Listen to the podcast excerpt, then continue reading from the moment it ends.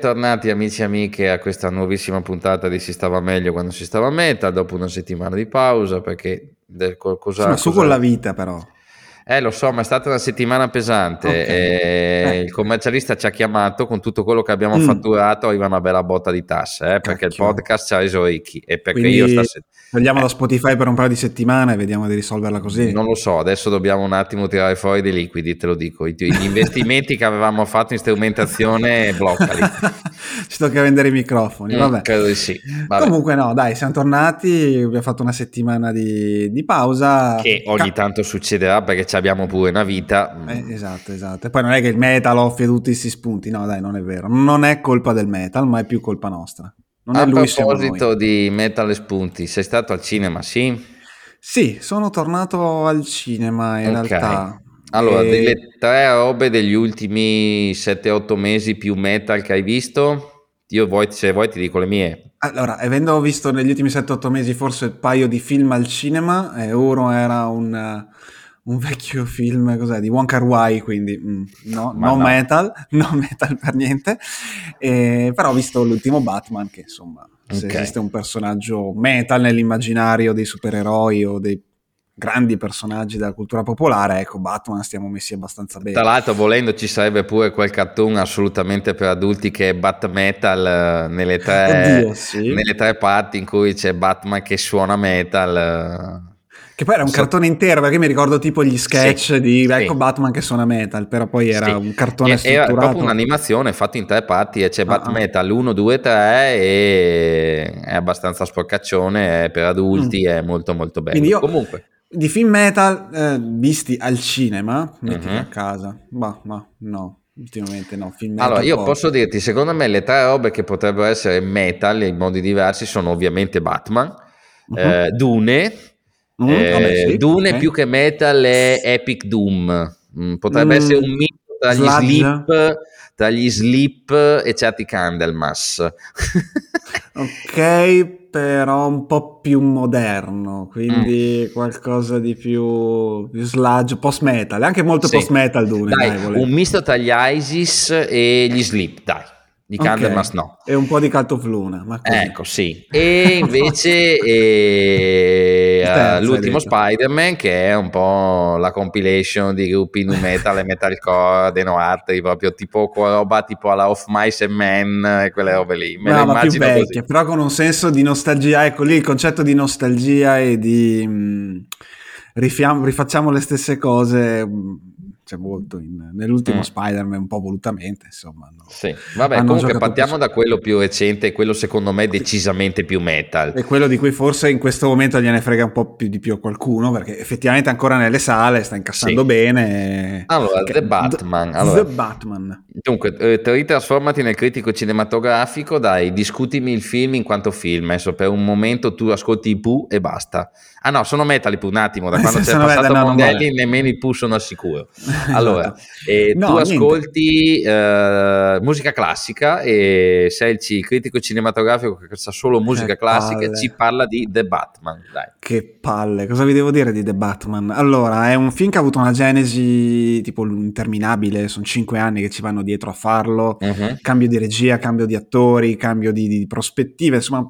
tira che ti rigira, alla fine è finito in mano a Matt Reeves che era il regista di Cloverfield più quel... Um, sì, sia dei, Clo- sì, del Cloverfield e, dei, e dei, dei, pianeti della scimmia. Del pianeta delle scimmie. Esatto. E con Robin Pattinson nel ruolo di Batman, che all'inizio insomma aveva fatto un pelo discutere, visto ah, boh, il suo passato come attore, dimenticandosi che forse l'attore più figo degli ultimi dieci anni adesso è diventato, volente o nolente la sua struttura fisica, insomma, e niente, è uscito questa versione di Batman che dopo il Joker ce l'aspettavamo che poteva essere una cosa chiaramente oscura, senza ironia. Mm. Infatti, eh, questa roba qua, ecco, forse la cosa che non ci aspettavamo erano le tre ore di durata, che effettivamente se dobbiamo trovare un difetto, un difetto, un problema, diciamo, nel fruire questo film, sono che effettivamente tre ore si sentono tutte. Sì, allora io ti dico, secondo me una mezz'oretta in meno ci stava. Il mm. fatto che Pattison fosse Batman, io francamente non ho avuto sti gran dubbi. Dopo che ho visto Adrian Brody, Canapia Brody, che l'hanno fatto diventare Predator, uh, Schwarzenegger in Predator ed era comunque credibile. Io non ho ancora idea di cosa gli, che ormoni gli abbiano dato per mettere su muscoli a Dan Brody, ma vabbè. Anche perché, e... parentesina, è, è, un film di Batman in cui c'è Batman per il 95% e Bruce Wayne per il 5%. Esatto. Che di solito è, non dico il contrario, ma quasi insomma. Esatto. Quindi lì non è un problema. Mezz'oretta in più ci sta. Mi è piaciuto il Grim and Gritty, cioè mh, mm, che ci sia tanta oscurità, poco umorismo, niente battutine scureggione alla Guardiani della Galassia, nonostante mi piace anche l'altro modello, qua va ben così.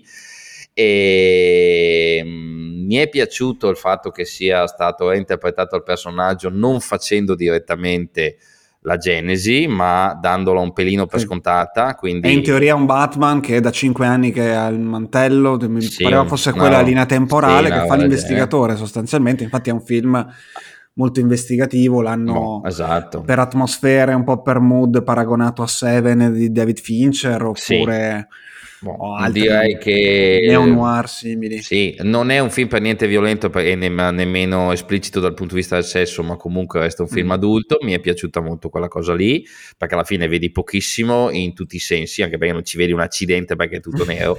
eh, però viceversa è comunque un film da adulti, non è un film purgato in cui non possono far vedere delle cose. La Catwoman migliore di sempre a mani basse, eh, sì, sì, assolutamente sì. Mi Vabbè, dispiace tanto full... per la Pfeiffer che era molto decorativa, eh, per Hathaway eh, anche no, insomma. Decorativa la Pfeiffer, Beh, insomma, dai. Insomma.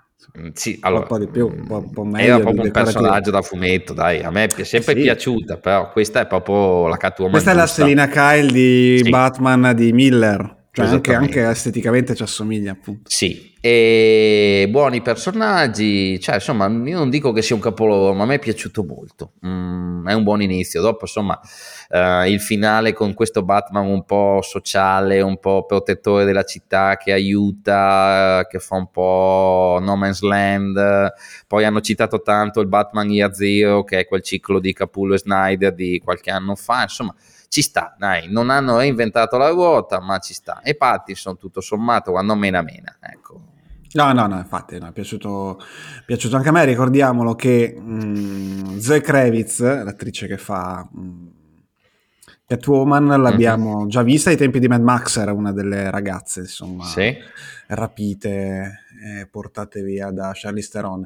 E è figlia di, in quanto Kravitz, di Lenny Kravitz, mm-hmm e mh, mm, la mamma, che è praticamente la sua fotocopia, era una de- delle attrici di Robinson. Quella Giusto. che è andata con Jason Momoa, che adesso sì. sono sopperati pure da Jason okay. Momoa, adesso mi sfugge il nome. Lisa Bonet. Lisa Bonet, bravo che mi sei... Quanto mi sei preparato. Bravo. Eh, boh, io direi che... Allora, no, te, Batman no, metal sì o no? Sì. Che, che metal è? Eh, questo Batman, mm, quello di Nolan e questo che insomma sono comunque un po' accomunabili. Mm. Quello di Nolan lo vedevo più classico, un ah, po' Saxon, estremo, no? un po' estremo ma sul classico. Carcass. Questo lo vedo un po' più sperimentale. Sì, Batman ah, di Nolan detto... lo vedrei Carcass, sì. Amon Amat, Carcass... Mm, quell'estremo non estremo, insomma. ok. Questo lo vedo più, più mesciaga, non so come oh, mai. No, ma... no, no, mm. no, dai. L'ultimo mesciaga che tanto dura un'ora e dieci come disco, dicono mm. che sia un po' difficile affrontare anche per quello. Strano, la prima volta, sempre fatto dischi pop. e... Bon, allora io direi Batman no. e metal, sì, assolutamente metal. Sì, sì, sì, sì assolutamente metal. E, ehm, però meta Spider-Man... Colonne... Eh, no, Spider-Man, vabbè, allora... A me è piaciuto perché, insomma, attenzione spoiler, quando ficcano dentro tutti quanti, c'è il multiverso, torna gente, si sposta gente, arriva gente, va via gente, sembra un po' l'OVS, e mm. di sabato pomeriggio, a me è piaciuto, però insomma anche la Marvel sei una vecchia mignotta si può dire, sì, io sono una vecchia mignotta sì. riferito, riferito a te sì. E vediamo un attimo come andrà. Eh, anche perché questo era l'ultimo della trilogia. Esattamente. Da qui in poi, boh, chissà. Eh, diciamo che io comincio a percepire, ho visto un po' tutto, mi sono messo in pari con la Marvel, non, è un bel po' che non sento qualcosa che mi stupisce, che mi dà una botta di vita. Sono tutti mm. molto belli, tutti molto carini, altri meno carini, però la botta sono un po' di anni che non ce l'ho più. Tutto il terzo C, tutta l'ultima fase dopo Avengers, sia serie mm. TV che non c'è niente che mi abbia dato un cazzotto in faccia, mi abbia detto oh. No, no, effettivamente dopo mm. i due mm. Avengers che comunque che ne so, a, a, posteriori meglio il primo del secondo, perché c'aveva appunto quel finale lì di, di, di Civil War, eh, no Civil War, Endgame. Mm. Endgame è l'ultimo, quello penultimo, come si chiama? Sì, eh, vabbè, insomma, vabbè. ci siamo capiti. E, ehm, dai, al volo, a te che sei appunto un Marvel fan mm. hardcore, i tre preferiti? Guardiani della Galassia, Iron mm. Man Uh, il primo, Man, il primo. Saxon, sì. è un piccolo film perfetto Iron Man. Ok, ok. E... Eh, lasci fuori cose. Dai, secondo me il primo Avengers. Il primo Avengers. Sì, dai. Ok, ci può stare. Quindi hai tirato, lasciato fuori Winter Soldier. Sì. Hai lasciato fuori cose buone. E dopo il secondo volendo... Iron Man... Ah no, non è bello quello. Secondo Iron Man è bello perché c'è Mickey Rourke. Qualsiasi cosa dove ci sia Mickey Rourke è bella. Infatti adesso torna, poi torna, tornerà Mickey Rourke in questa puntata, non so come, ma ci tornerà. tornerà. Vabbè, insomma, oh. quello che volevamo fare era... Era parlare di colonne sonore metal. Sì, sì non solo di film metal, proprio film col metal dentro. Cioè, mm-hmm. okay. Allora, io mi ricordo, se torniamo indietro, che ci sono state due fasi. Una l'abbiamo vissuta direttamente, che è quella The Crow, uh, Judgment Night, quindi le colonne sonore degli anni 90 dove c'era roba industriale, nu metal, che c'è stato un periodo in cui tutte eh, le colonne sonore dovevano essere fatte con roba che pompava. E, mm. e volendo negli anni 80 c'erano le colonne sonore, quelle con l'hard rock, con, con quei cordonati. Esatto. Dai, di quale vogliamo parlare prima? Ah, secondo me è più facile parlare prima. Tu dicevi anni 90, secondo me c'è stata anche la botta. Sì, Il Corvo è stato il primo film, forse mainstream, con l'estetica molto, molto metal. Forse uno dei film più metal. Che c'è che comunque alternava, essendo il 94, sì. con la scaletta davanti, cose eh, tra il Grunge e i Nine Inch Nails, i The Cure, The Jesus and the Mary Chain. Quindi spaziava un pochettino i Pantera sì. metal moderno più ovviamente rimandi al gothic eh, o a qualcosa di simil gothic gli helmet ma oh, aspetta sto leggendo allora è Machines of Loving Grace Stone Temple Pilots helmet signori eh sì, era 94. Poi c'è tutto il filone dei primi 2000, un sì. po' colpa di Matrix, un po' colpa che effettivamente il new metal, quello che ha avuto il grande successo commerciale, era all'apice della sua... Noi qua davanti, il primo Resident Evil, Uh-huh. Il primo Resident Evil è del 2002. Aspetta, è... il primo Resident Evil che è un film dell'Anderson, de, de quello intelligente, perché sì, poi ci sono gli altri tutti... Anderson che non sanno fare non, i film. Non dire cazzate, comunque va bene, mi piace questa gag che deriva da, che ne so, dai 400 calci, sì. che è un sito che seguiamo insomma come tutti noi. Il da... migliore degli Anderson. Il migliore degli Anderson, vabbè, insomma parliamo. Ehm eh sì, e c'è Slipknot, Marilyn Manson, Col Chamber, Adema, Fear Factory, Static X, Rammstein, Il, il Nino, Madvin, Method Man, Saliva, Marilyn Manson un sacco, quindi ecco, parliamo proprio di quegli anni lì. Mm. Ci sta, c'era quell'estetica, vedo, pelle, occhiali da sole, New Metal. Occhiali mosca, canottiera di rete, quelle cose lì. Underworld, ah, pensiamo Underworld, Matrix, tutti tra sì. fine anni 90 e inizio 2000, c'è un sacco di roba. Allora, in Matrix, che andiamo più sull'industriale, c'erano Minist, i Prodigy, Rob Zombie, Deftones, Monster Magnet, Rammstein, Rage Against the Machine. Eh, effettivamente adesso le metti tutti uno in fianco all'altro Sembra che abbiano tutti la stessa sembra tutti che abbiano la stessa colonna sonora, intanto, mm-hmm. perché più o meno come sì. vuoi che suoni quella colonna sonora lì. Esattamente. Oh, mamma mia, ho anche davanti XXX di, di Vin Diesel con i Rammstein, Drowning Pool, Drowning Pool, Hatebreed, Queen of the Stone Age, Mushroom Head, vabbè insomma tutta Poi ci sono i due Punisher, quelli uno esatto. brutto e uno mezzo brutto, beh quello con Thomas Jane, è il primo. Seater, Hatebreed, Nickelback, Nickelback, Puddle of Mud, Downing Pool, Queens of the Stone Age, mentre quell'altro, quello che tutto sommato non era per niente male, quello con Ray Stevenson, Seater, Rise, Rise Against. Rise Against, ah. beh certo, certo, certo. Uh, Seven Days Away, 8 Boy di nuovo. Che attenzione, qua gli 8 Boy fanno la cover di Refuse Resiste di Sepultura, questa mi mancava. ok, vedi, vedi, che si scoprono cose nuove. Mm. Eh, andava, andava, di moda, ci stava, quanto new metal abbiamo sentito nei film, eh, lo sa solo Dio. E più che altro... Mh, mm, questo ha contribuito forse anche alla sovrasposizione che ha avuto il genere un po' sì. a noi metallari a renderselo un sì. po' antipatichello, sì. sì direi di sì, direi di sì eh, visto che spesso giravano dei video abbastanza improbabili e poi volendo c'è anche quell'altra roba, ci sono le colonne sonore, i duetti, adesso non so se c'hai mm. presente, c'era La notte al giudizio, quello con Estevez e Cuba Gooding Jr., dei tizi che si che trovano... non ho mai visto, so cos'è eh, ma non ho mai visto. È una specie di distretto 13 Brigate della Morte un po' più in piccolino, nel senso che loro hanno sto camper, sbagliano l'uscita dall'autostrada, dovevano tipo andare a farsi l'addio al celibato e si ritrovano nel quartieraccio e vengono inseguiti, assediati dalla gang e devono sopravvivere, insomma. Mm. E quella colonna sonora lì io ce l'ho originale, mi sa che te l'ho anche regalata. Sì, sì, sì, sì ok. E ci sono i duetti tra hip hop e metal e per essere il 93 eh, non è male, quindi sono Slayer, Ice-T, uh, Fade No More e Buia Tribe, Living Color, Run DMC, Helmet e House of Pain, ci sono Sonic Youth e Cypress Hill. Esatto. Qua si per... incontrano a metà strada praticamente nel meta. Esattamente. E quella è una bella colonna sonora secondo me da un punto di vista di sperimentazione, eh, però all'epoca insomma nel 93 la percezione di quanti due generi potessero essere eh, mescolabili era un po' così, anche non dico giustamente, ma eravamo veramente agli inizi. Anche se volendo, gli Anthrax mm. e i Run DMC, un certo tipo di crossover tra trash e rap negli anni 80 è stato provato. Già però... negli anni 80? Pensavo fosse più anni 90 come primo ehm... cioè, mm. alla fine un certo tipo di trash metal è vicino al crossover che viene dal punk hardcore e se a un certo punto togli un determinato tipo di chitarre di sonorità al punk hardcore, le melodie vocali sincopate a un certo tipo di voci non sono poi così lontane da certo hip hop urlatissimo adesso sto facendo un ragionamento molto molto tirato, però mm. un certo tipo di mescolanza di generi, di scene diverse esisteva già negli anni Ottanta, moltissimi gruppi trash erano gruppi crossover che non erano altro che gruppi punk e se un certo tipo di punk sguaiato togli le chitarre ah, non no, è certo. tanto lontano da certo hip hop e mm, il fatto che i Beastie Boys cavalcassero due generi quindi ci sta il problema è che all'epoca questa cosa lì qua secondo me fu tipicamente statunitense e non arrivò mai come percezione in paesi al di fuori degli Stati Uniti.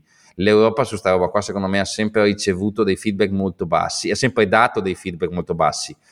Eh, sembrava quasi che il metallaro italiano adorasse gli Anthrax ma considerasse God the Time con uh, il duetto rap mm-hmm. eh, come ma sì, è l'esperimento, mentre effettivamente per un po' in America le due scene si sono uh, sì, sì, overlap, non mi, eh, non, mi ve, non, mi, viene la parola in italiano. Da noi sta cosa qua è stata percepita molto molto meno, siamo più europei, più direzionalisti, insomma i Running Wild, il duetto con eh, Eminem non l'hanno mai fatto e perché non si deve fare, insomma mi pare giusto.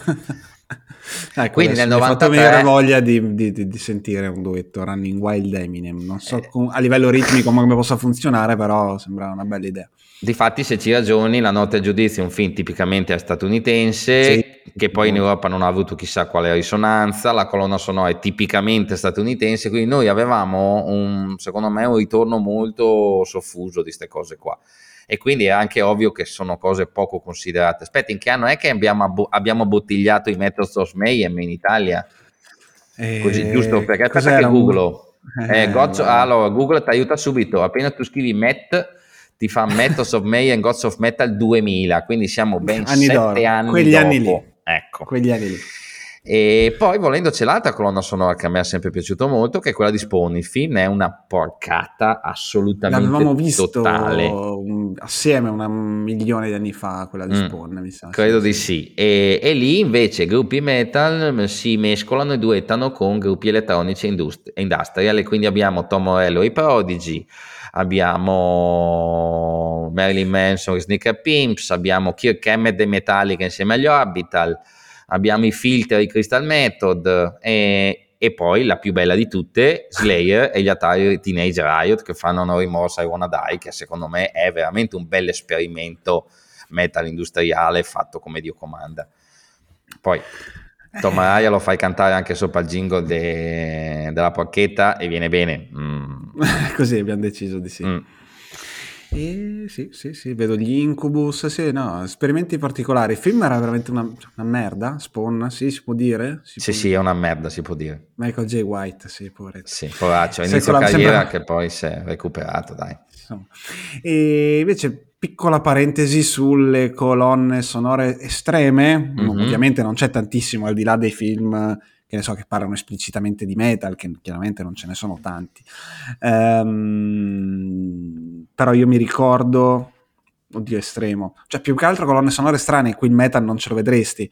Eh, cos'era? Strade perdute di Lynch, che a un uh, certo sì, punto vero, c'è proprio sì. il video dei Rammstein eh, ma c'è un sacco di metal dentro che fa un effetto ancora più dissonante con tutto quel filmatto che era Strade perdute di David Lynch e poi Gummo. Gummo è una delle indie sensation ma, che qua tocca a te. Io, io, mi taccio e tu spiegaci perché l'umanità ha bisogno di un film come Gummo. Allora non, guarda non sono così sicuro che l'umanità tutta abbia bisogno di un film come Gummo. Ho dei ricordi che insomma adesso stiamo registrando dove diciamo di sabato mattina quindi ho ricordi un po' offuscati di cosa, mm, di cosa parlare, cioè di, ho parlato l'ho visto veramente in età super giovanile. Quando guardavi noi, questi film... Harmony mam- Corinne, il regista Harmony Corinne che è un matto folle completo, che poi comunque ha fatto una carriera, aveva fatto anche Spring Breakers, il film quello con James Franco, eh, che faceva il mezzo pappone che prendeva queste ragazzine dallo spignatelle, sì. Okay. Esatto, Goom è stato il suo primo film e qua dentro ehm, ci ha messo un po' di tutto, la cosa per cui noi metallari eh, lo ricordiamo è che c'è un pezzo di Absu così. Esattamente, parliamo insomma. Eh, adesso vediamo davanti a tutte Che le poi radio, volendo c'è di meglio, cioè volendo c'è Burzum ovviamente che Brucheria, Niflheim, cioè esatto. Niflheim, Mystifiers, eh, Bethlehem è una colonna sonora metal, metal pesantissimo. Eh sì, sì, sì, sì, sì, sì. Burzum, Battery e Sleep è, è, forse è la colonna sonora improbabile in quanto tale, nel senso che non ha nemmeno senso eh, tutto quello che c'è insieme. Eh, eh oddio, sì, c'è, c'è, un po' tutto di estremo in realtà, è tutto molto, mm. eh, molto estremo. Gli Hate God, sì, Burzum, avevo già detto. Sleep, no, bellissimo. E, ecco, il film va di pari passo, diciamo, con la sua colonna sonora. E penso che si è bazzicato un po' agli ambienti metal, un po' alternativi. Gummo prima o poi in qualche, in qualche posto l'abbiate visto, in qualche poi caso di dei qualche... film dimenticati da Dio, adesso lo sto riscoprendo adesso, me le ce l'ho tra l'altro in cassetta originale, sta qua da qualche parte in soffitta. Cassetta? Cassetta, sì. cassetta. MC, sì. E Last Action Hero, il, il, fallimentare film di Schwarzenegger, dove c'era Big Gun degli ACDC, c'erano gli Alice in Chains, Megadeth, Queen's Reich, Def Leppard con Two Steps Behind, che è la B-side per eccellenza di Def Leppard, che tecnicamente sugli album è mai finita. E c'è gente che pagherebbe solo per aver scritto un pezzo così in vita loro, eh, e loro l'avevano buttata così. Mo. E... Poi ci sono i Tesla, ci sono gli Aerosmith con Dream On, tra l'altro non scritta ovviamente per quel film lì, però no, decisamente. una colonna sonora che costa come più o meno tutti i film di Caro Ismaki tutti insieme. Uh, molto di più sicuramente. E, ehm, e parliamo qua del 93, quindi siamo proprio agli ultimi respiri per fare una colonna sonora del genere, anche se il film era volutamente nello spirito totalmente anni 80, però già appunto negli anni, in quegli anni cominciato anche a cambiare il gusto musicale anche di chi faceva cinema. Ok, adesso io vorrei... Vai, vai, vai. Dimmi, dimmi. Vai, vai, vai, vai, vai No, io volevo che adesso ci parlassi delle colonne sonore dei film anni 80 dove emergeva tantissimo hair metal e cose così, però non parlandoci di quella roba lì di no. cui dirò due robe io, ma parlandoci di una roba che tu stai guardando in questo momento. Che ho appena, ho anche recentemente finito di guardare. Ok. Allora.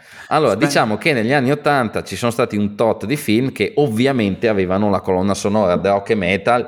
Vediamo Alice Cooper che è finito anche sui venerdì 13, vediamo la colonna sonora di Sottoshock di uh, Wes Craven dove c'erano sicuramente i Megadeth, mi ricordo, con No More Mr. Nice Guy e poi c'erano al- sicuramente altre cose, non vado, non vado a googlare sicuramente ci sono alcuni film uh, italiani, io mi ricordo le colonne sonore dei demoni che avevano uh-huh. dei due demoni che avevano sì. diversa roba metal dentro, adesso non cerco. Aspetta, C'è ovviamente comodo, la colonna sonora di Trick or Treat, Morte a 33 giri, che è il film dove dentro c'è Ozzy, dove dentro c'è il tipo dei Kiss che ovviamente aveva la colonna sonora, se non mi ricordo male, fatta dai Fastway, perché esatto. il gruppo di Fast Eddie Clark, il chitarrista di Motorhead, sì, sì. Addirittura e... il primo Demoni, o ce l'ho qua davanti la, sì. la colonna sonora.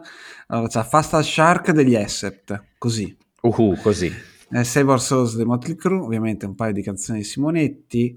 Rick Springfield, che io ricordo anche con amore perché aveva partecipato a una stagione di Californication, era uno, dei, ah, uno degli antagonisti stagionali che aveva il protagonista della serie.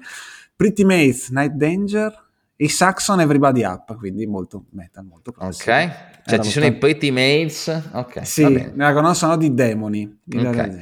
Dopo, aspetta che adesso mi viene in mente, c'è anche, mh, che è un film assolutamente minore, che è il film di Brivido, Maximum Overdrive, che è il racconto di King dove le macchine mm. prendono vita e ammazzano le persone, che aveva una colonna sonora assolutamente metal e c'erano di nuovo gli ACDC anche lì dentro. Eh, questo, uh, questo, mi manca. Questo mi che manca. mi sa che l'avevano fatta tutta loro, una roba del genere. Adesso, adesso mm. non mi ricordo più. Cose che immagino siano costate poco. Esattamente. E, e, niente, no, io faccio riferimento appunto alla musica di quegli anni lì, quindi la musica come, come, stile, come sonorità anni 80, per parlare di musica non fatta negli anni 80, in una serie che non è un film, ed è una serie uscita nel 2021 quindi boh, in qualche maniera ne verremo fuori. Allora, parlo di The Pacemaker, che è la serie spin-off dell'ultimo Suicide Squad, prende il personaggio di John Cena, che c'era nel film, appunto, che faceva il ruolo di Peacemaker, e sempre tutta diretta e scritta, no, diretta quasi tutta, è scritta tutta da James Gunn, quindi proprio l'autore di, uh-huh. ehm, dell'ultimo Suicide Squad, quello bello, non quello bruttissimo, e, ehm, e, tra l'altro amico del punk hardcore, del metal, lui nasce come, vabbè, aveva fatto Tromeo e Juliet, quindi viene dal cinema indipendente, viene dagli ambienti punk hardcore, era anche uno che aveva un mezzo suonato, diretto sicuramente dei videoclip. E ha fatto questa serie che è molto bella, al di là della musica, solo che la colonna sonora è stata per me una cosa che mi ha fulminato completamente il cervello, perché i, basta pensare che i titoli di, co- di testa le puntate c'è un balletto molto buffo di tutti i personaggi sì. sulle note di Do You Wanna Taste It dei Wigwam. Cioè io i che... Wigwam non li sentivo nominare da dieci anni, c'è stato un momento in cui erano andati all'Eurovision, in cui erano sì. oggettivamente una delle cose più fighe del rock melodico di una decina d'anni fa, me li ero persi un po' di vista e niente, è ripartita la fissa perché non solo sono i Wigwam in più canzoni, ma c'è un gusto particolare per eh, lo slaze hard rock svedese, in questa colonna sonora, ma proprio uh. sparate quasi per intero alcune canzoni. C'è Night of Passion dei The Poodles, Choir Boys, c'è un lento dei Choir Boys durante una scena d'azione molto bella, cioè fantastico. The Cruel Intentions, che è un gruppo nuovo mm, sì. del cantante dei Veins of Jenna. Qua stiamo uh, andando veramente. Of, al... Signori, i Veins of Jenna. Stiamo andando un po' al masturbatorio. Eh? Infatti, eh, c'è, sì. la, c'è, quella canzone dei Veins of Jenna, ovviamente. C'è la, l'unica canzone di Veins of Jenna. vabbè. Eh, metteremo in playlist le, i, Sister. Ti ricordi i Sister? I Sister. Era un gruppo oh. pazzesco con una cantante incredibile, sempre dalla Svezia. Ovviamente sono i nostri amici. Aspetta, i Sister Sing. No, i Sisters. Ma c'erano anche i Sister Sin, mi sa, in questa Sister Sin erano quelli della cantante. Esatto, no, no, no, c'erano i Sister che sono, no, ok, quello con la cantante, eh, con la cantante sono i Sister Sin che ci sono anche loro, ovviamente. Hanno i Rocks, no. Reckless Love, Lita Ford, Motley Crue, Lita Hardline. Chi? Aspetta, aspetta, dillo. Lita Ford. Lita e Ford. Che, con cosa? Non dirmi il lento con Ozzy perché cos'è?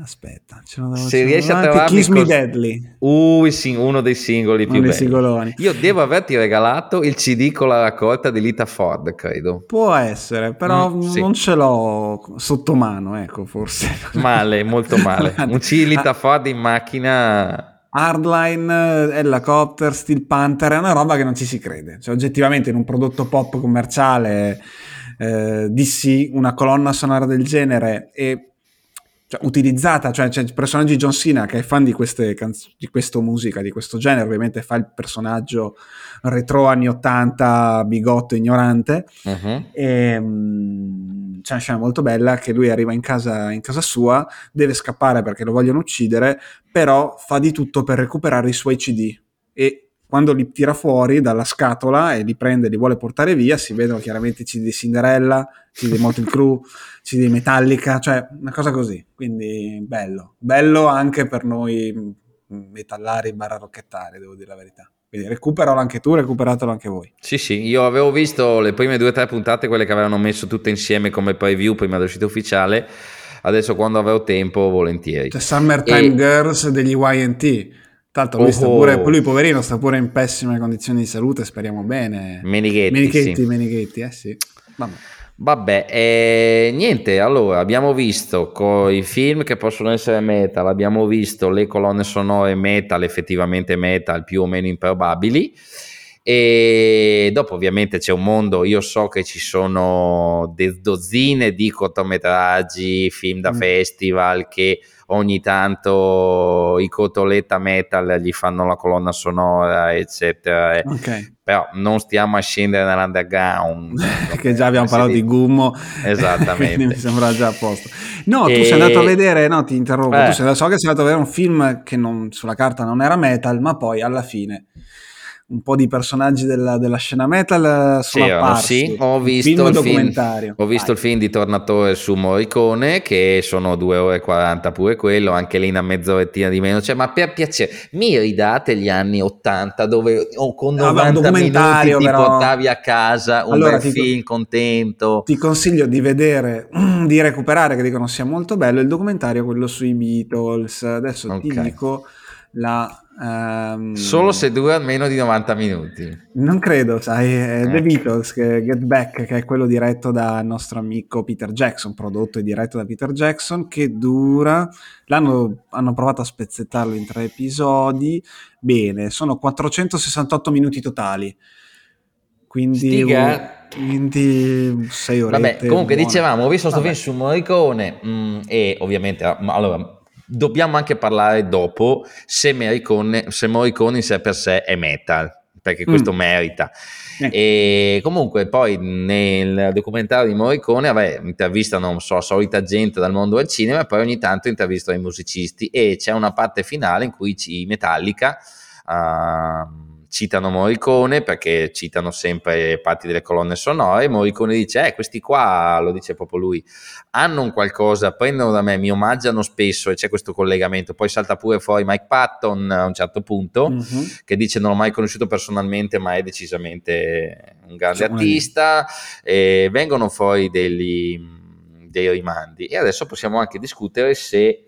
Eh, Morricone è metal. E uh, non finisce qua, poi facciamo la classifica dei autori colonne sonore più metal che ci sono. No, okay. Sì, si allora, potrebbe fare. Oh. E, allora, secondo me è metal, nel senso che il buono ha bevuto il cattivo, un certo tipo di sonorità, di rottura. Allora, il documentario di, tornando al film, il documentario mm. di Tornatore è molto bello perché anche se non sei musicista, perché lui ogni tanto parla eh, in gergo da musicisti e da compositori, dice certo. delle cose abbastanza complesse, ti fa capire come lui lavora sulle melodie, come lui prende dalle proprie influenze e rivisita, come lui mescola e mh, secondo me ha parecchio di metal perché intesse un certo tipo di melodie, un certo tipo di atmosfere che colpiscono determinati sentimenti, determinati stati d'animo. La colonna sonora di Mission eh, è qualcosa di, di, potente dal punto di vista de, de, de, dell'evocare sì, sentimenti. Evocare, sì, sì, ha un, senso dell'epica. Eh, Esattamente. Eh, mm. È molto particolare quella di Morricone, non è l'epica di autori che andremo a parlare tra poco, quella mm-hmm. proprio degli Swan di Hans Zimmer.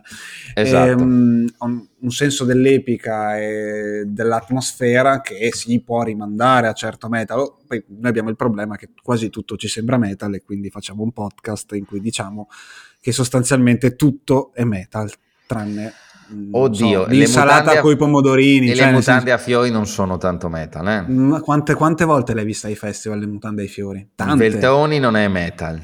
ecco, Veltroni no, siamo mm, d'accordo. Aspetta, che... sto pensando delle altre cose che non sono metal. Però non ce ne sono eh, tante altre. Gli ultimi dischi dei Metallica non sono non metal. Sono... Uh, boom! Questa era buona.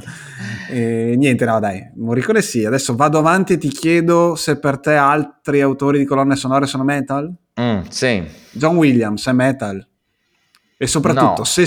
Come no? Non sì. è tanto metal John Williams, secondo allora... me è tanto epico e sinfonico. Allora è metal se parliamo di metal sinfonico, ma non è... John cioè Williams, Carpenter okay. è metal sacramento. Porca puttana, fammelo dire dopo a Carpenter. Allora, ehm, ok, non è metal, cioè però eh, accostalo comunque a un gruppo, fai lo sforzo John Williams, uh, sì. Nightwish o Blind Guardian, quelli proprio che hanno cominciato a rompere le palle, quelli dopo Già, Nightfall no. in Middle Earth. Come, tu hai detto Williams, Nightwish? Sì. John Williams, Nightwish, eh, facciamo la maglietta, uguale a Nightwish, ok. e, o Blind Guardian quando rompono le palle, voglio anche quello scritto sulla maglietta. allora, Anzimmer che ho citato prima. Hans Zimmer, quindi Inception, quelle robe lì. Eh, è Dune anche, lui è Dune. Mm, Abbiamo okay. appena vinto l'Oscar, poi magari se abbiamo un secondo parliamo di questa edizione degli Oscar. Eh, questo non saprei dirti, lo vedo più sul trash metal ma tecnico. No, ma abbiamo appena detto no, che Dune è un... Ma no, abbiamo appena detto che Dune è un film... No, è più epico in senso puro, mm, ma meno sì. sinfonico anche perché poi comunque Hans Zimmer è quello che ha fatto il motivetto di Pirati dei Caraibi esatto. che è una cosa molto più standard molto più epica classica giustamente anche il film lo era alle cose appunto dei film di Nolan in cui sbram, sbram, e non so come si possa sentire io che faccio questo, questo, verso e anche in Dune è la fiera di lui che fa eh, sì esattamente. È la, fie- è la, fiera di se stesso è la fiera di se stesso, di se stesso. esatto.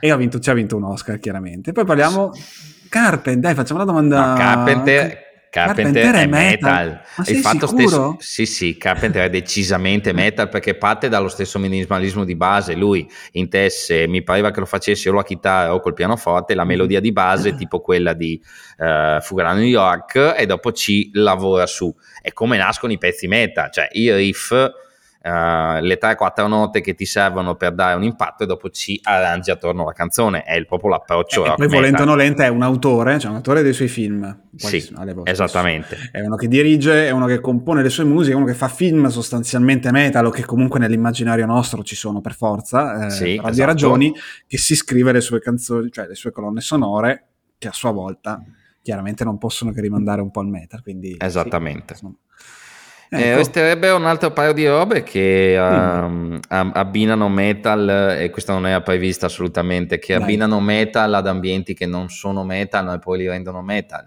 C'è gente le che birre, le birre dei, dei, dei, dei metal, cioè di chi fa le birre metal? No, io pensavo più che altro alla WWE, c'è gente che si è pagata la pensione con i jingle dei wrestler, mi pare, o no?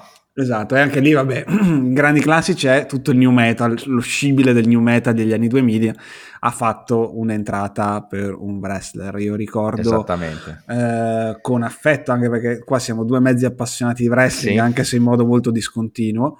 E, um, io ricordo l'ingresso di Edge eh, del primo disco dei... Oddio, gli ex Creed, come si chiama? Mm-hmm. Eh, oddio, gli ex Creed, Alter Bridge. Gli Alter Bridge, dal primo okay. disco degli Alter Bridge c'era una canzone di Alter Bridge che faceva l'ingresso a Edge. Ovviamente poi noi metallari tutti ricordiamo eh, i Motorhead con The Game per Triple H, con quella esatto. famosa WrestleMania. Che si è appena ritirato Triple H e io ah, quando ma... l'ho letto ho detto, e sti cazzo, dieci anni che non sale su un ring. Beh, però ogni tanto il match, giustamente il match a WrestleMania lo, lo, lo, fa, lo faceva spesso, o no? Mm, sì, sì, dai. No, se, se ce l'ha fatta Undertaker. Adesso mi pare di aver capito, adesso se ritorniamo seri, che la WWE però adesso è stufa di pagare diritti e pagare tantissimo le band mm-hmm. per fare dei jingle, quindi l'orientamento di Vince McMahon, che insomma ci, ci può dire tutto ma non che sappia farsi i conti, è di avere delle puttanelle che scrivono per lui, dei giovani musicisti e arrangiatori non di nome che fanno dei facsimile di canzoni, cioè non si va più dai Drowning Pool o dagli no. Il Nigno adesso perché te chiedono i soldi. Quindi assumi uno che ti fa una mock-up song che sembrano gli Il Nigno ma non lo sono.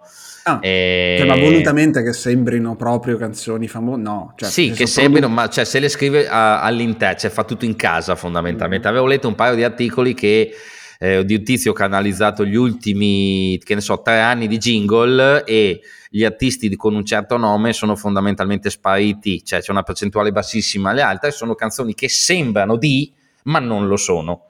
Okay. Eh, ed è proprio una scelta aziendale di non pagare diritti a nessuno. E, e mh, quindi avrà, cosa... una, cioè, avrà, una, sezione della WWE che um, Records, sicuramente. Sì, esattamente. Sì, c'è saranno... gente che non pagherà niente, ovviamente, saranno tutti, tutti ghostwriter o qualcosa del genere. e tra l'altro mi è stato, in quell'articolo c'è anche scritto che eh, certi wrestler hanno dovuto cambiare jingle semplicemente perché scadevano i diritti mm-hmm. e mhm. i vari... chi è quello che abbiamo visto all'Elfest? Quello, i, go, I vari Godsmack di turno gli dicono, boh, caro, altri 100.000 dollari per i prossimi due anni e Vince McMahon non rinnova, gli scrive una canzone che sembrano i Godsmack ma non lo sono. Eh? Quando si vuole risparmiare, cioè, si inventa tutte, ma d'altronde eh, insomma, anche loro hanno patito questi ultimi, questi ultimi due anni non avendo il pubblico e quant'altro, ma a parte che Vince McMahon comunque è uno dei cattivi. Anche se avesse preferiti. il pubblico, insomma, sì, è, è, diciamo che è uno che, esatto, lui ha il personaggio, è se stesso, lui è il personaggio eh, e viceversa, insomma. Non... Stanislaschi, quindi, il metodo Stanislaschi. Il metodo Stanislaschi, esattamente. Allora, piccola parentesi che stiamo per perdere, collegata un po' all'attualità, ce ne usciamo con una notizia, pare che Jonas Ackerlund, il primo batterista in mezzo in incognito dei Bathory, nonché regista di videoclip famosissimi, parliamo di uno che ha diretto... E del famigerato. Ah, tanto dei videoclip famosi stava di eh, Madonna, Roxette, insomma un sacco di pop e ovviamente anche del metal perché viene da quegli ambienti lì. Eh, nel 2002 ha diretto, uh, forse all'epoca era già il suo, forse il suo primo film, che si chiama Spoon, un film sulla troca con... Sì, me lo ehm, ricordo. Che tra l'altro, aspetta, aspetta che vi tiro fuori il cast perché è una roba interessante, perché oltre ad avere Mickey Rourke protagonista, che fa mezzo spazio, Che quindi è già nella, già, fase, già nella fase più o meno post Everest, cioè pre Devlester in cui era comunque distrutto in viso, grosso, enorme, insomma quella prima fase di rilancio. Brittany Murphy, eh, rest in peace, sì. che poi è morta. Jason Schwartzman, che era un po' il protagonista, era il, il personaggio un po' imbecille che girava in mezzo a questo covo di, di e, serpi, quindi, insomma. e quindi fa fondamentalmente mm, se stesso Jason eh, Schwartzman. Sì, sì, una roba del genere. Sì, è poi casting proprio all'ennesima potenza. Si vedeva quello e si vedeva Gummo nelle basse veronesi a 16 anni, eh? non c'era altro modo di passare il tempo. E Debbie Harry, ovviamente, perché lui aveva diretto i video mm-hmm. delle Blondi, ovviamente. E un sacco, Eric Roberts, madonna mia. Vabbè, insomma, un film con un caso gigantesco. A un certo punto c'è del metal dentro, ovviamente si presta, come abbiamo detto nel 2002. Ogni tanto una canzone di Ozzy Osbourne, ogni tanto. E a un certo punto compare, mi sa, nel caravan di eh, di uno dei personaggi una TV a tubo catodico che sta proiettando in, cioè, con in trasmissione il video di Mother North dei Darktron. Eh, dei Darktron, sì, buonanotte, dei Satyricon. Mother North, no? Sì. Sì. Se c'è una cazzata. No. No, tu hai, da, hai, appena fatto un errore che ci è costato tutto il nostro pubblico. Hai detto che Mother North l'hanno scritta i Duck. Eh. Vabbè, senti, oh, mi sono cioè, corretto subito. Anni e anni di podcast abbiamo simulato anni... alla volta e tu hai buttato tutto un vacca. per risparmiare con, poi col, con l'ufficio contabile. Ah, e perché lui aveva appena diretto un video con loro, quindi uno, vabbè, chiaramente estremamente connesso alla con la scena metal, poi ha fatto il film su black metal di cui abbiamo discusso nella puntata 1, anzi della serie 0 puntata 1. Di cui tra poco faremo reboot, perché visto che lo fanno tutti, eh, no, la famosa puntata cioè, facciamo reboot, reimagining, reboot, resequel, requel, eh, è cambiato prequel, tanto il black metal nell'ultimo anno, sicuramente. È cambiato tantissimo. De- Sono cambiati i nostri microfoni, solo quello. Esattamente. Ecco. Bene, allora, mh, mm, la simbiosi tra cinema e metal funziona sì o no? Si stava mm. meglio quando si stava metal, nel senso che mh, mm, ti piazzavano la colonna sonora metal d'ordinanza, oppure si sta meglio adesso che è passata quella moda lì e il metal rientra dalla finestra? Sai cos'è secondo me? Mm. Da, mi rimetto, mi inforco gli occhiali e me li metto sul naso. Secondo me, proprio in generale, non funziona più tantissimo le canzoni dentro i film, le canzoni sì. di artisti esterni per, che vengono prese e inserite in un film. Questo tipo, a, meno chi, a meno che tu non sappia usarle in modo abbastanzo originale. Guardiani della Galassia, cioè esatto, o lo fai così o non funziona più. O non funziona, se, se la usi anche come elemento narrativo può funzionare, se no appunto quei calderoni di, di, di new metal che abbiamo visto nei film di inizio 2000 oggi non hanno neanche più tanto senso. All'epoca, Sono ok. assolutamente d'accordo. Quindi il metal eh, nel cinema, mm, ma deve essere usato con un certo senso. Ovvio, se fai un film che parla di metal, va bene. che parla di qualcos'altro, insomma è un pelino più complicato. Mm-hmm. Ecco, come ho detto, magari in Spoon che voleva comunicare, che ne so, una persona con il disagio, quindi che ascolta black metal, sì, sto dicendo che chi ascolta black metal ha un disagio. E, ehm, sì, se viene usata come una funzione narrativa può funzionare, se no, mm, insomma, non tantissimo, in generale. Sono d'accordo. Mm. E secondo me si sta meglio adesso, nel senso che quei calderoni lì di colonne sonore sono belli uno, due, dopodiché rendevano metal ciò che non doveva nemmeno esserlo forzatamente. Quindi, ad esempio, The Batman che ha tutta colonna sonora originale mm-hmm. e mhm. c'è la canzone Nirvana sui titoli di testa, sui eh, titoli di coda, un paio perfetto, di volte, secondo sì. me. Basta. Sì, sì, eh, questo è.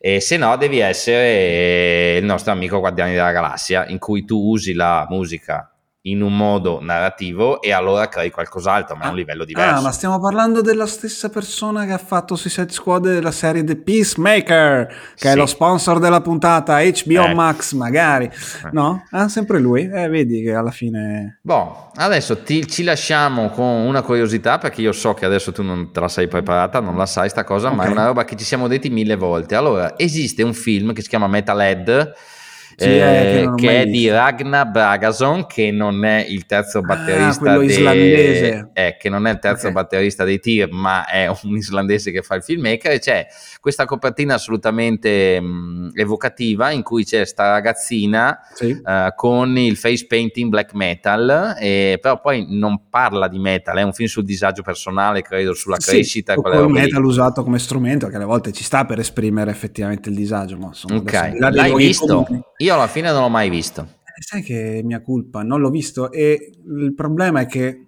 adesso è anche su Prime Video. Per chi lo volesse vedere, il nostro, nostro sponsor, Prime Video, eh, c'è questo film qua, Metalhead, Malmouse è il titolo originale. In... Ok, 2013, Ragnar Bragason. E vi leggo, vi leggo, un attimo gli attori perché vale la pena. No. Allora, eh, gli attori sono Torbjörg er- Elga Torgisdottir, Ingvar e Sigurdsson e Aldora Geirarsdottir, e sì. che sono tutta gente che insomma su, sui dischi dei, dei, dei Solefal ci sono. esatto, comunque ecco, aspettatevi il cinema, quello un po' che ne so, tipo che Loach, cioè quel film, quei film sul disagio, sulle persone molto minimalista, molto lento, poco parlato, però con una colonna sonora che, se non ricordo male, insomma, ogni tanto qualche pezzo black metal per forza di cose viene fuori. Mm. Non ho mai perfetto. visto, quindi abbiamo finito con una cosa che abbiamo visto. Abbiamo e dopo, visto... volendo, eh. c'era un altro film, adesso vediamo, cioè proprio improvvisiamo, che sì, non ho mai visto, che aveva il logo dei Metallica e c'era... Ah sì, quello con... Um eh, Asher sono stato Asher, qui. Asher. Asher, Asher sono stato qui tipo sì che è il tizio che fa Robin Rogen. nei film di Nolan che quindi non ha mai fatto che quindi non fa Robin eh, è quello che doveva diventare Robin ma non l'hanno fatto esatto. non gli hanno fatto fa esatto è questo, anche questo qua un discorso più che disagio personale, una questione di disagio sociale che è mh, mm, questo vicinato un po' alla shameless dove ci sono queste famiglie mm. non ricchissime, eh, esatto, c'è questo esatto. qua che non lavora eh, e il logo è volutamente quello dei Metallica quando esistevano i Metallica, quelli veri. Anche quello, tu l'hai visto quello? Eh, a suo tempo sì, non mi chiedere granché, mi sembrava e non era... carino film, no, perché parlava di di malattia più che altro. Cioè sì, di, poi c'è qualcuno lui... che si ammalava, ah, sì. No, no, un altro, un altro, perché sì, vabbè, un altro film. No, lui fa il metallaro. Poi ho visto invece mh, di recente, ecco lì, anche lì improvvisiamo a braccio, e ho visto il primo film dei fratelli Safdi, che sono quelli che hanno fatto Uncut Gems e Good sì. Time con Robin Pattinson, che sono due film pazzeschi. Uh-huh. Gems, capolavoro. Il primo film. Perché lo chiami un... Robin Pattinson? È un Robin, non... ho detto. È la seconda volta che lo chiami Robin Pattinson. Perché è un amico. Io ah, i Robert li chiamo ah, Robin. Robin. Amo. e, no, ma gelato. ecco, a poco.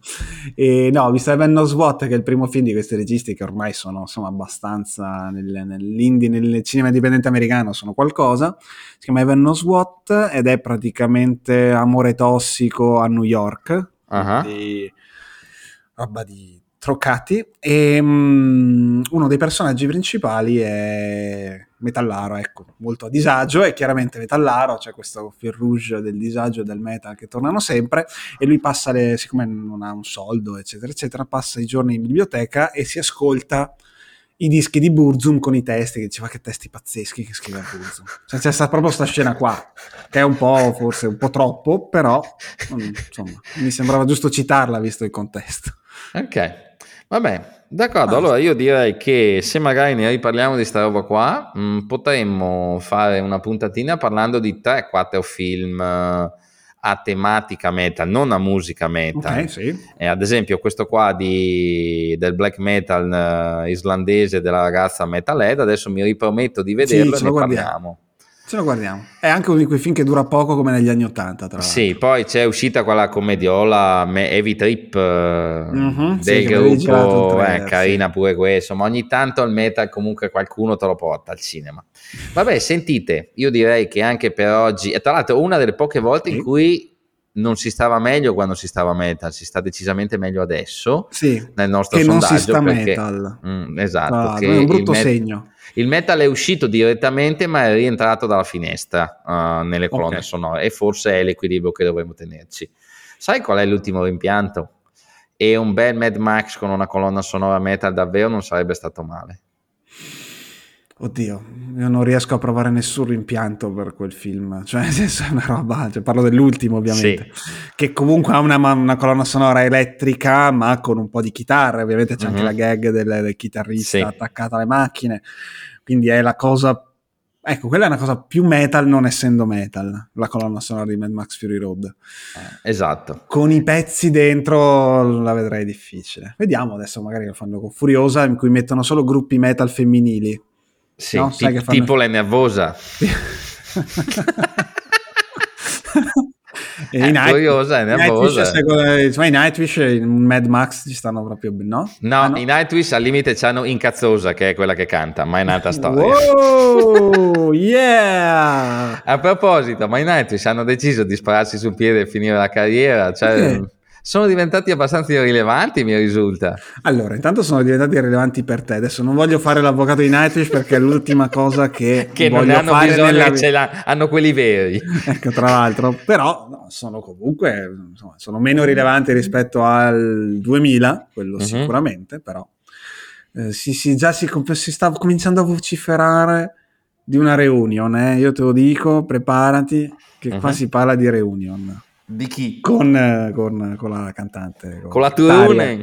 Con la Turunen. Eh, e ma fanno una roba alla Iron Maiden in cui cantano tutti i cantanti. Agli Halloween, gli Halloween quelli sono i più schifosi se ci pensi. Dai, ma adesso prova a immaginatelo per un attimo. Allora, i Nightwish che salgono sul palco con tutte e tre le cantanti, cioè tu immagini nei camerini la tensione che dovrebbe esserci, eh, ok? Bonetti, e poi Bonetti. sai cosa succede? Ah mm. che secondo me a un certo punto fanno salire Ietala che canta lui lasciando con un palmo di naso tutte e tre.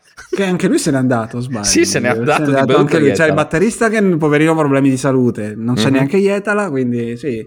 Fanno, possono fare un concerto dieci, con 10 persone sul palco. Il me. disco black metal uh, che ha fatto il nostro amico tastierista, l'hai sentito poi? L'ho sentito, però giustamente non... dai, dai, qualche informazione. Allora, aspetta, c'è... che adesso non mi viene, porco Giuda. È un eh, no, film. Dark Woods by My Betrothed. E lui aveva, ne hanno fatti un paio durante gli anni My 90. E lui adesso è ritornato come ospite nel terzo e è un bel black metal finnico con tante tastiere. È, non è un disco di facile approccio, cioè sono canzoni abbastanza complesse, abbastanza sinfoniche. Stiamo parlando è... del primo gruppo del tastierista, nonché mh, padrone sì. dei Nightwish, Thomas Solo Pinen. Esatto. Okay. E è stato un disco che ho ascoltato in modo carino, nel senso rilassato. E non, non rievoca il black metal di una volta, fanno una roba che ci assomiglia, però insomma è bello vedere uno che ha i soldi che mm, sì. vuole ancora fare queste cose qua. Eh, che il peccato non le rinega, non gliene frega niente di farlo, se non altro. Mm. Vabbè. Vabbè. io direi che adesso stacchiamo davvero, se no finiamo a parlare della lista della spesa. e sì, dai, senti, facciamo così. Mm. È bello stare insieme in due senza ospiti, parlo io, parli sì, tu, mo che dici, mo non ma sì, ma che ce fai? Ne facciamo altre 26-27 da soli? Di, cioè, adesso? Di puntate, no, non c'è senso adesso diciamo a tutti che non avremo più, più ospiti, non invitiamo più nessuno. Vabbè, non è assolutamente no, no, vero. No, non credo. Ma boh. Ciao a tutti, ci sentiamo presto. A presto, ciao a tutti.